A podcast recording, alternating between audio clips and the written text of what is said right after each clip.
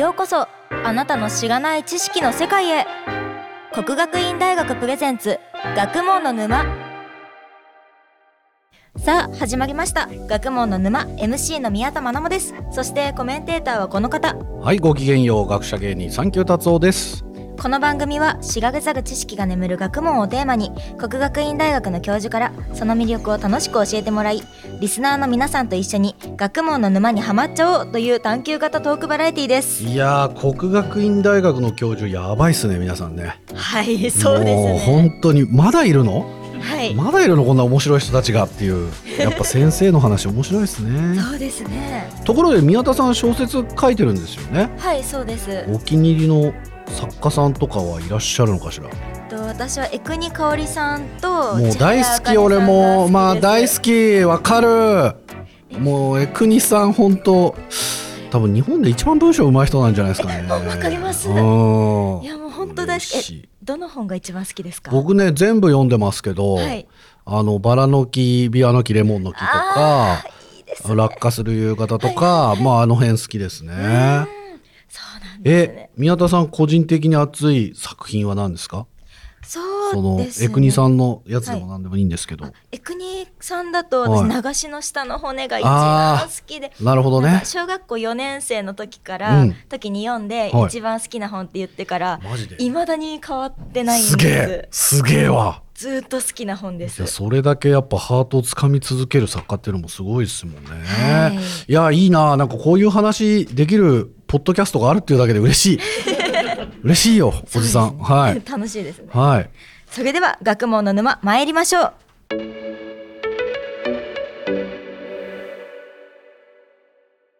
早速学問の沼に誘うゲストに登場していただきましょう、うん。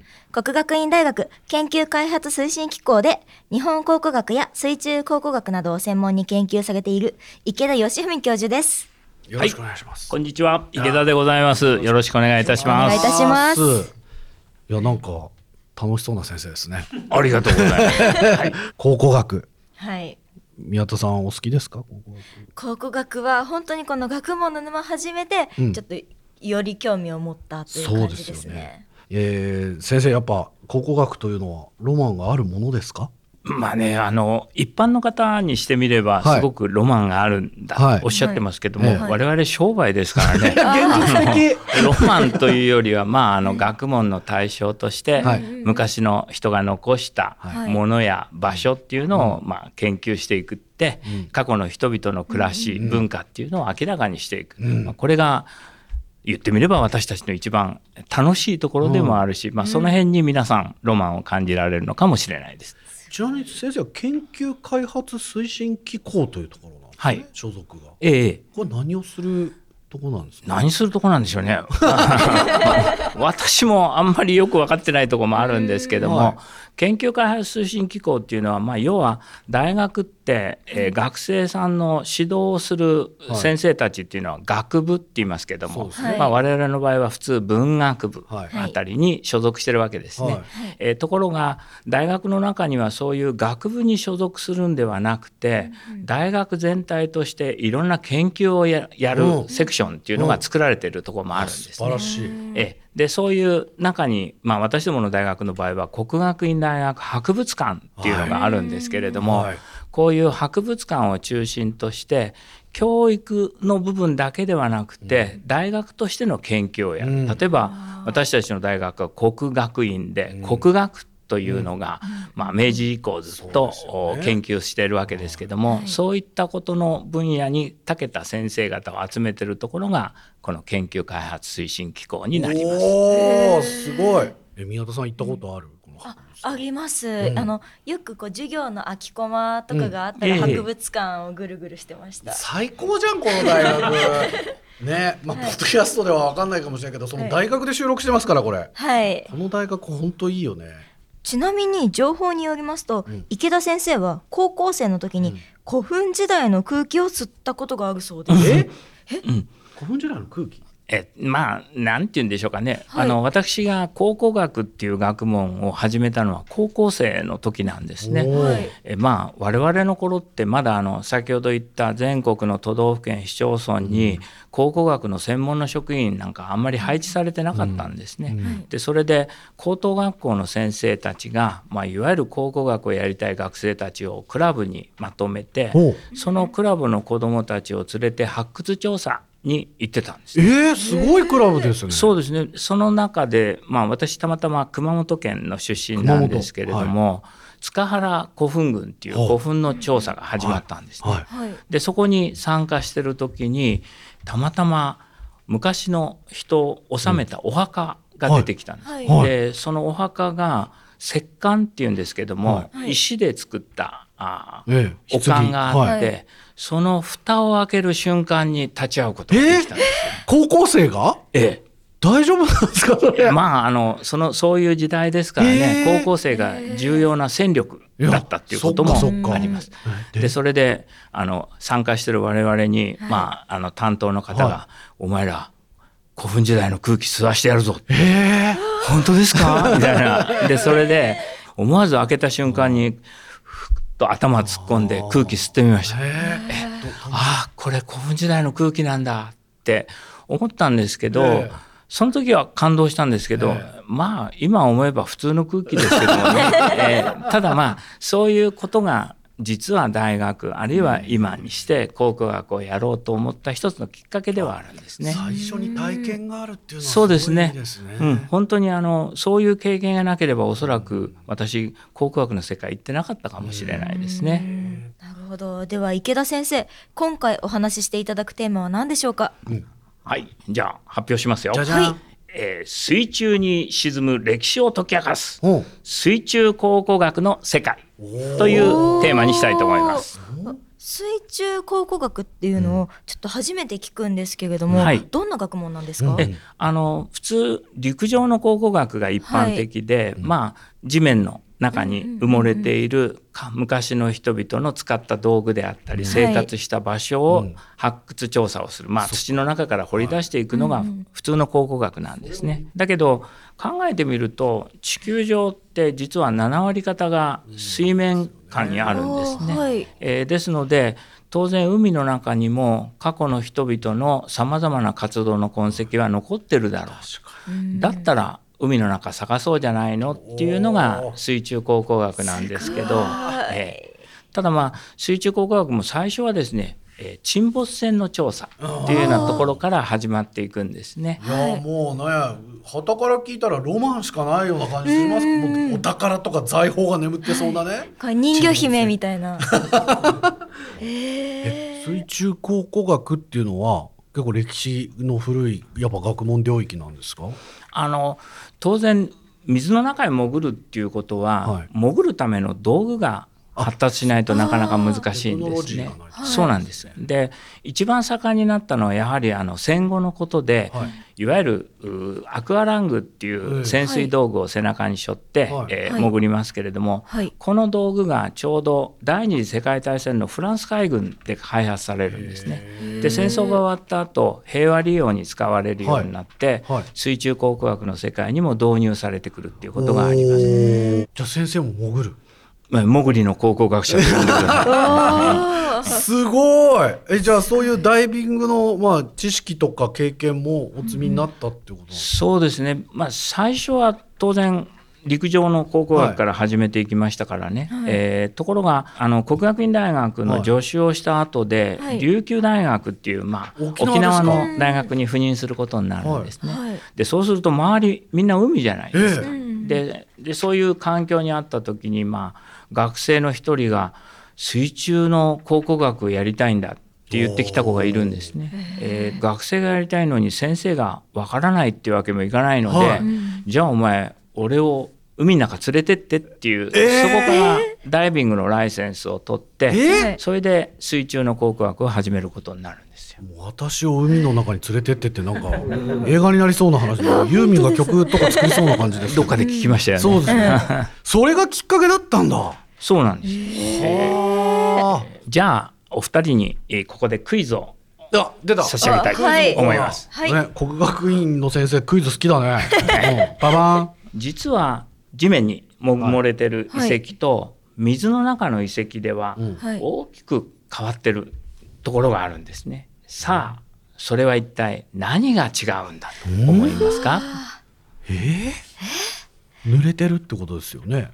まあ濡れてはいますよね。あ脱げたがブヨブヨになっちゃうんじゃないですか？ああ、なるほあそれもありますね。あ、そういうのもある。うんそれもあるってことは答えではないんですね逆に言うと、地上と比べてそこで生活してる人がいないから、はいあなんか保存状態がいいとかそういうことじゃないですか？おお大正解です。あそうなのごめん正解出しちゃいました。はい。えそうなの？ええあのもう私何も言うことないんですけど、ええ。全くその通りなんですね。うんはい。水の中って実はあの物が腐ったり傷んだりするってバクテリアがいたりとか、ええ。あこういうあの木材とかですねいろんなものを劣化させるための雑菌とかが、はい。生物がたくさんいるんですね。はい。だけど水の中だとこうしたバクテリアや生物がほとんどいないのでよほどのことがない限りあのいい状態で残っていく。あ、そうなんだ。そうなんですだから地上に比べるとものすごごく水の中って物の残りがいいんですね。はあ、はい。物の残りがいい。ええ、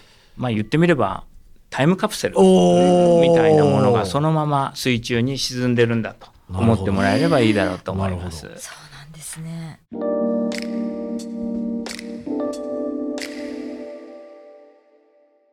それでは先生まず最初の沼テーマをお願いいたしますババン。世界の海底に眠っていたすごい遺跡というのがテーマでこれはす。聞きたいね。はい。うん。これまでにどんな遺跡が世界で発掘されたんですか？そうですね。まあいろんなものがあるんですけども、はいまずとっても有名なのは、はいスウェーデンの王室が作った船でバーサ号っていう船があります。うん。1600年代に作られた船なんですけれども、はい。スウェーデンの王様がですね、自分が乗るための船を作れって命令するんですね。はい。いよいよ、はい。船出をしようかっていう時になってですね、また王様いろいろ言って、はい。はい。俺が乗る船なんだから簡単に敵に攻撃されないようにうん。大砲いっぱい詰めっていうので、うん。本来大砲ってはい。船のまあワンフロアを使って積むんですけども、はい。ツーフロアにふ大砲を積んじゃったんですね。でそれでものすごくバランスが悪くなったらしくて怖い怖い。えーでじゃあ実験的はいにストックホルム湾で、えーちょっと試験運航してみようかってった時に、出た途端横風を受けてはい沈んじゃったんです。そんなこと、1600年代。はいだからもう、家400康年が命じて作った船が沈没したみたいな感じですよね。イメそうですねそんな感じですね。はいでだんだんだんだん年を経るに従ってみんなその船のことも忘れていたんですね。いや歴史だ。だけど1900年代1960年代になって、その船を探そうよっていう人が出てくる急んですにね。最近になってえうわこう面白い、まあ、あのそれは当然先ほど言いましたけども、海に潜る道具が発達したりしていくっていうこともあるし、そういった海の中の遺跡や沈没船に対する関心がだんだんだんだん高まっていった時期があるんですね。王様につく王様が作らせた船はい、が横風で沈んだわけじゃないですか、かなり綺麗なんじゃないですか？あよくわかりますねい。やいやだって攻撃受けてないですもんねそうなんです。ただあのどこにあるか場所がわからなかったので、はいその探そうとした人はどうしたのかっていうと、大きな怒りをですね、はいえー引っ張ってストックホルム湾の中をずーっと探し歩いたんそん。人海戦術そうというかそうそうそう。そしたらその鉄の怒りがカツンと船に引っかかって 沈んでる場所が分かった。んです。マジですかそんなやり方で特定したんですね。ね、でそれで、まあ、引き上げようとした時に中に、まあ、空気を入れたら自然と浮き上がってきたっていうんですよ。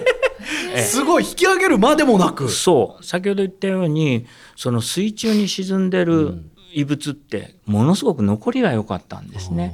えですから船を引き上げて保存処理をしてで保存処理をしたものをお新しい博物館の中に入れて、はい今公開してるんですね。それがこの台本に載っているこの写真のものですか？そうですね、まあ、ラジオ聞いてる方には見えないかもしれませんけれども、はい。ほぼ70メーター以上ある船体がそのままの形で復元されて、えー博物館の中に展示されています。本物なんですよね。本物ですよ。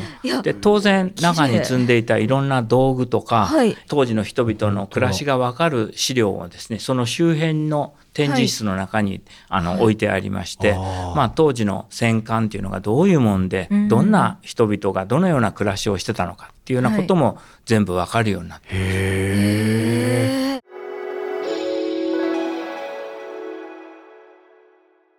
それでは先生続いての沼テーマをお願いいたします、うん。はい、これは今私が一番取り組んでるテーマなんですけれども、はい。高島はい海底遺跡に悪戦苦闘というのが2番目のテーマです。高島っていうのはまずどこにあるんですか、えー佐賀県と長崎県の間にあ伊万里湾っていう、はいまあ、あのはい海があるんですけども、うんはいその伊万里湾のい出口を塞ぐような位置にある島が高島っていう島なんですね。島なんですねそうなんです。高島のお南海岸からはですね昔のお茶碗の類がたくさん拾われてたんですね。へえ。でそれ何だったのかっていうとよくよく見てみると、はい中国の陶磁器でお茶碗の類とか壺の類とかあったんです、ね。中国？なんでそんなものが落ちてるかっていうと、実は中国に出来上がった国でモンゴルの作った国元っていう国がありましたけれども、元はいはこの元の国が日本へ侵攻してきた事件があり出ます。ますよ、そんなはい原稿でしょあよくご存知でいやだから歴史にありましたよ、その日本史の授業で。あの教科書でね、はいあの蒙古襲来二回攻めてきたやつ。そうなんです。はいえー1274年とはいはい1281年に、はモンゴルの国が日本へはい攻めてきました。はい。はい。でその2回目に攻めてきた時に、はい。うんうんたまたま伊万里湾に集結していたはい。元の船をはい。暴風雨が襲うんですね、おー。あで結果として、うん。ほとんどが海の中に沈んでしまう、沈んだ。まあ、これが蒙古襲来の実態。おお。あえじゃあその中国のなんかこう茶碗とかがなんでっていうのはその現行の船に乗っか乗ってたものってことなんですか？あそういうことです。えええーまああのどのくらいの船がじゃあ来たんだろうっていうのははい。記録の中に残っていて、この2回目の蒙古襲来の時には合計4400艘兵員14万人近い人たちはこの暴風雨でほぼ遭難をしてしまった、え。まあ、世界最大の海難事故だと思いますけれども。そうですね。この船を探すのに随分苦労したんでですね、え。ーまあ、そういう意味でははい。私にとって本当にこう忘れられない思い出がたくさん詰まった遺跡でもあります。うわすごい。その船がでは今でも残っているということですか？そうなんですね残ってるんですよ、はい。えーもう実はね今まで調査をして2隻は確実に存在することが分かってますし、実は今年調査をして、はい。もう一隻もあるんじゃないかなっていう場所を確認しています。でまたあの、えー昨年のことですけども2022年には、あの怒り大型の木製怒りを引き上げるっていう作業をやりました。ちょうど、えー蒙古襲来から741年ぶりに大きな怒りがはい。地上へ引き上げられたっていうことになります。141最近ですね2022年、うん。そうですね、はい。はい。昨年のことになりますけれどもね、はい。あのちょうどこの怒り自体は2013年の段階で確認してたんですけども、やはりあのその当時は引き上げることができませんでしたので、はい。そのまま海底に保存してたんですけども、はい。たまたま、えー松浦市の方ではですね、えぜひ怒りを引き上げてみたいっていう企画を立てられて、はい。全国に向けてクラウドファンディング事業を組んだんです。よやったよ、はい。ニュースで見ました。ありがとうございます。うん。えその結果ですね、はい。え予定金額よりも大きく上回るだけのお金が集まったので、はい。えこれでじゃあ本当は2011年の段階で引き上げる予定だったんですけども、はい。ちょうど新型コロナの流行があって、はい。その時の調査ができなかったので1年先送りして2022年の10月に引き上げるっていう作業をやりました。10月へえそれは先生がもう実際に見つけられたっていう。そうですね。あの伊万里湾では海の底をですねカゴであの漁をする人たちがいるんです。カゴ網漁っていうんですけども、はい。これでまあ貝を取ったりエビを取ったりするんですね。ねでこういうカゴの中にたまたま陶磁器が引っかかったりするっていうことがあったんです、ね。そんなことあるんだ。そうなんです。でそうすると大体この辺りにはなんか昔の船が沈んでるかもしれないなっていう情報はあったんですね。はい。はいだけどまあその情報だけではなかなかわからないので、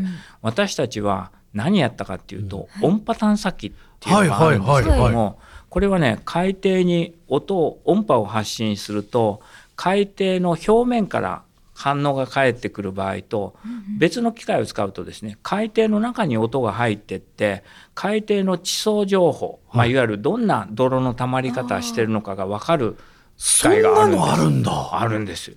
こういうのを使いこなしてる、まあ、いわゆる海洋地質学の専門家の人たちがいるので、この先生たちにご相談して、私海の中の船探したいんですけど、はい。っていうのでお願いをして、ええこの情報を伊万里湾の中で取ってもらったんですね。えはい、でそうするとね海底の土層の中になんとなく変な反応がある場所が何十箇所も出てくるんですね。そうなんだ。そうなんですよ。金属に反応するとか聞きますけどええ。当時の船って木造じゃないですか。鋭い。木って反応するんですか？鋭いはい。ありがとうございます。本当に鋭いですね、はい。あの木材とかは泥の中入っててもなかなか反応しないんですけどそう船っていろんなものを積んでるじゃないですか。ああそっか。わかります？そうなんです。それで反応するんだ。そうなんです。船自体に反応するんじゃなくて。そうですそうです。あ特にねあの遠洋を航海する、まあ、すなわち中国から日本へやってきたり、韓半島から日本へやってきたりする船って外洋を航海してくるので、船底に重たい荷物いっぱい積んでるんですよ。あでそうすると沈んだ船って泥の中に潜り込むところって船底の部分が主なんですね。でそうするとこの船底に積んでいた例えば石。はい。まあ、我々バラストって呼んでるんですけども、まあ、船のバランスを取るための重りですけども、こういった石とか陶磁器とか、はい。そういったものが引っかかるんです。いや面白い。なるほど。そんなのわかるんだ。それで引き上げたということなんですね。そうですね。まず、あのそういう反応があるところを探していくんですね。はい。でそうすると、まあ、さっき言った通り伊万里湾の中で何十箇所もそういうのが見つかるんですね。で見つかるからじゃあどこがいいのかなっていうのをまずあのセレクトしていく。うん。でそして目星をつけてそこへ潜ってって船を探すっていうことになるんですけど。すごいな。伊万里湾ってね東西13キロ南北8キロぐらいあるんで、この中のまず地形情報を作るんですね、地形図を作る、それから地層の情報を取っていく。その中でここが怪しいなっていうところを見つけて、えーそこに潜って探しにそれ何年ぐらいかかったんですか？その調査。えっ、とね地図作るのに7年ぐらいかかりましたかね。7 7年、はい。で引き上げたのいつですか？引き上げたのはだから2006年から地図作り始めたので、はい。2012年か13年頃にはだいたい。情報が分かってきたので、はい。情報が分かって。2012年の段階はい。で発掘したんですね。はい。えーあ2011年だったかな。でそれで見つけて、はい。えーで1隻目が見つかったんで。えーラッキーとか思ったんですけども、うん大体あの一隻だけだとみんな「お前は運がいいだけだろう」あたまたまだよなって。そんなこと言う人いるんだ、えーじゃあ2隻目探すしかないよなっていうので、うん同じ方法で探して2014年に2隻目見つけたんですね。だから見つけるべくして見つけてるんだよ。ちゃんと学術的な手続き踏んで分かるんだよっていうのもそういうことです。示してくださったそういうことです。だから水中考古学ってなんかあの当てずっぽうで、エイヤーで言ったらなんかあるんじゃなくて、ちゃんとそういったデータを取って、うん。データの分析の中から目指す船であったり、あるいは遺跡であったりするのに到達していくっていう、まあ、こういう調査方法も含めたところに私たちの研究の面白さっていうのもありますし、見つけた船の構造とか、あるいは中に積んでるものとかを調べることで、はい。蒙古襲来の時の人々の暮らしとか、えーその軍軍備ですね、えどんなあの武器持ってたのかとかそんなこともいろんなことが分かってくることになります。そうなんです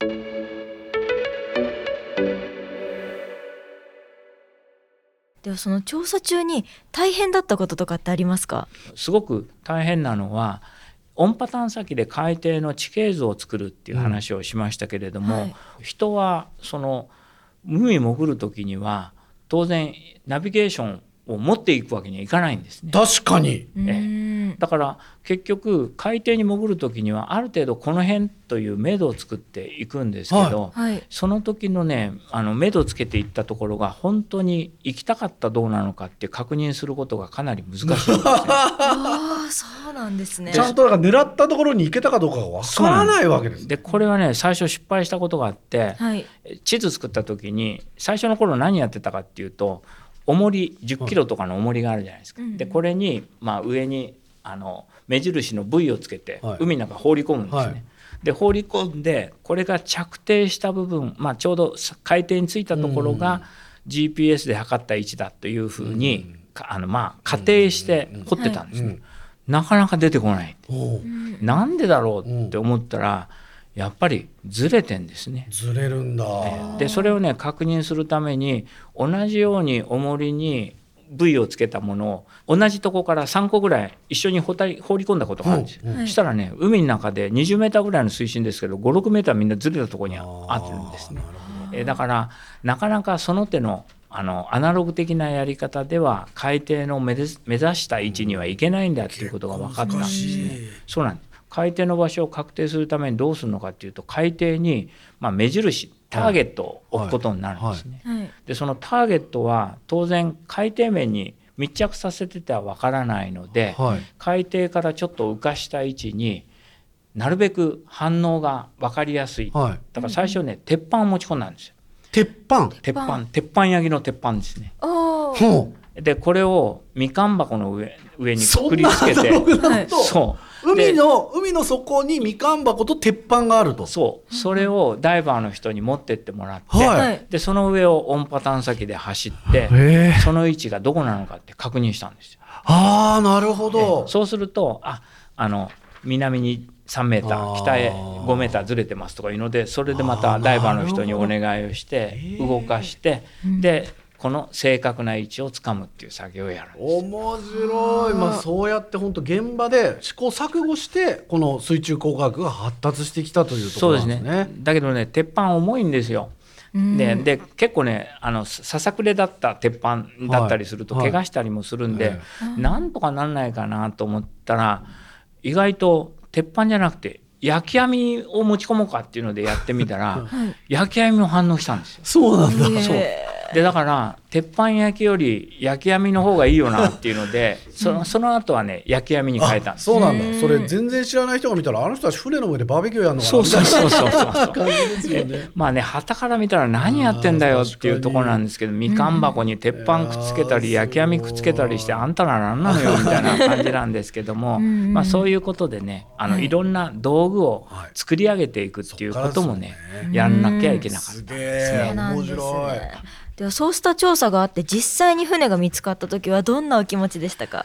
あのねこればっかしはあの最初ね掘ってるとはい。泥が巻き上がるんではい。何にも見えないんですよ。うんうんえー掘ってもらうのには当然プロのダイバーの方潜水士の皆さんお願いするんですけど、はい。潜水士の皆さんが掘ってる時もなんとなくお触りしながら掘ってるんですね。うんあのなんかありそうなんだけどとか言いながら上から順に泥を掘ってるんですよ。でそのうちにですね掘ってる途中で絶対ここなんかあるはずだと思ってたとこ掘ってる時に、ダイバーの人が「先生なんか木があるんだけどほよくわかんない」うん。見えないんでわかんないって、う。ん。でもなんか並んでるみたいだから、うもうちょっと掘り広げますねって言って、うん掘ってくれたんですね。ダイバーの方潜るために「いや木があるんだけど」って途中でなんかレンガみたいなものあるんですけどとかあいろいろ報告はくれるんですよ。はでしょうがないから自分でも潜っていくんですけど、見えないので、はいやっぱりさ確かに木だよなとうん。かあレンガだよなとか思ってたんですけどある日ものすごくあの潮の流れが良かったのかもしれないんですけど、スーッとね泥の汚れがね流れ去ったことがあるんですね。でそしたらその瞬間にダイバーの人が「先生今見えっからは潜って」って言われて行ったらた。行った。船だったんです。おお。すごい。やったーやったーですよね。感じですよね。うん。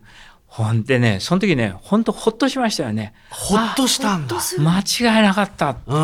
あ今まで7年も地図作って大丈夫なんかなってまあ、うんその船にたどり着くまでの間にいろんなところから研究費をいただいたりしてて、うんまあ本当に数千万の単位のお金を海に撒いてるような状況だったんですね。これで出なかったらすごい大嘘つきもいいとこだなみたいなとこだったんですけどね。本当にだから出てほっとしほっましたよね。としたっていうのがね。それではあのまだまだ続きが気になるんですけれどもそろそろお時間ということで、うん。この続きは後編でさせていただきたいと思います。いやー後編もこれずっとお話聞いていきたいですけどもこれどんな話伺えるのかしら？まああの今言ったはい。蒙古襲来の船をどうするのっていうそうですね。お話、はい。それからこれから先の水中考古学ってどうなるんだろうっていうお話をさせてもらいたいと思います。はい本当に楽しみですでは池田先生次回もよろしくお願いいたしますはい、よろしくお願いします。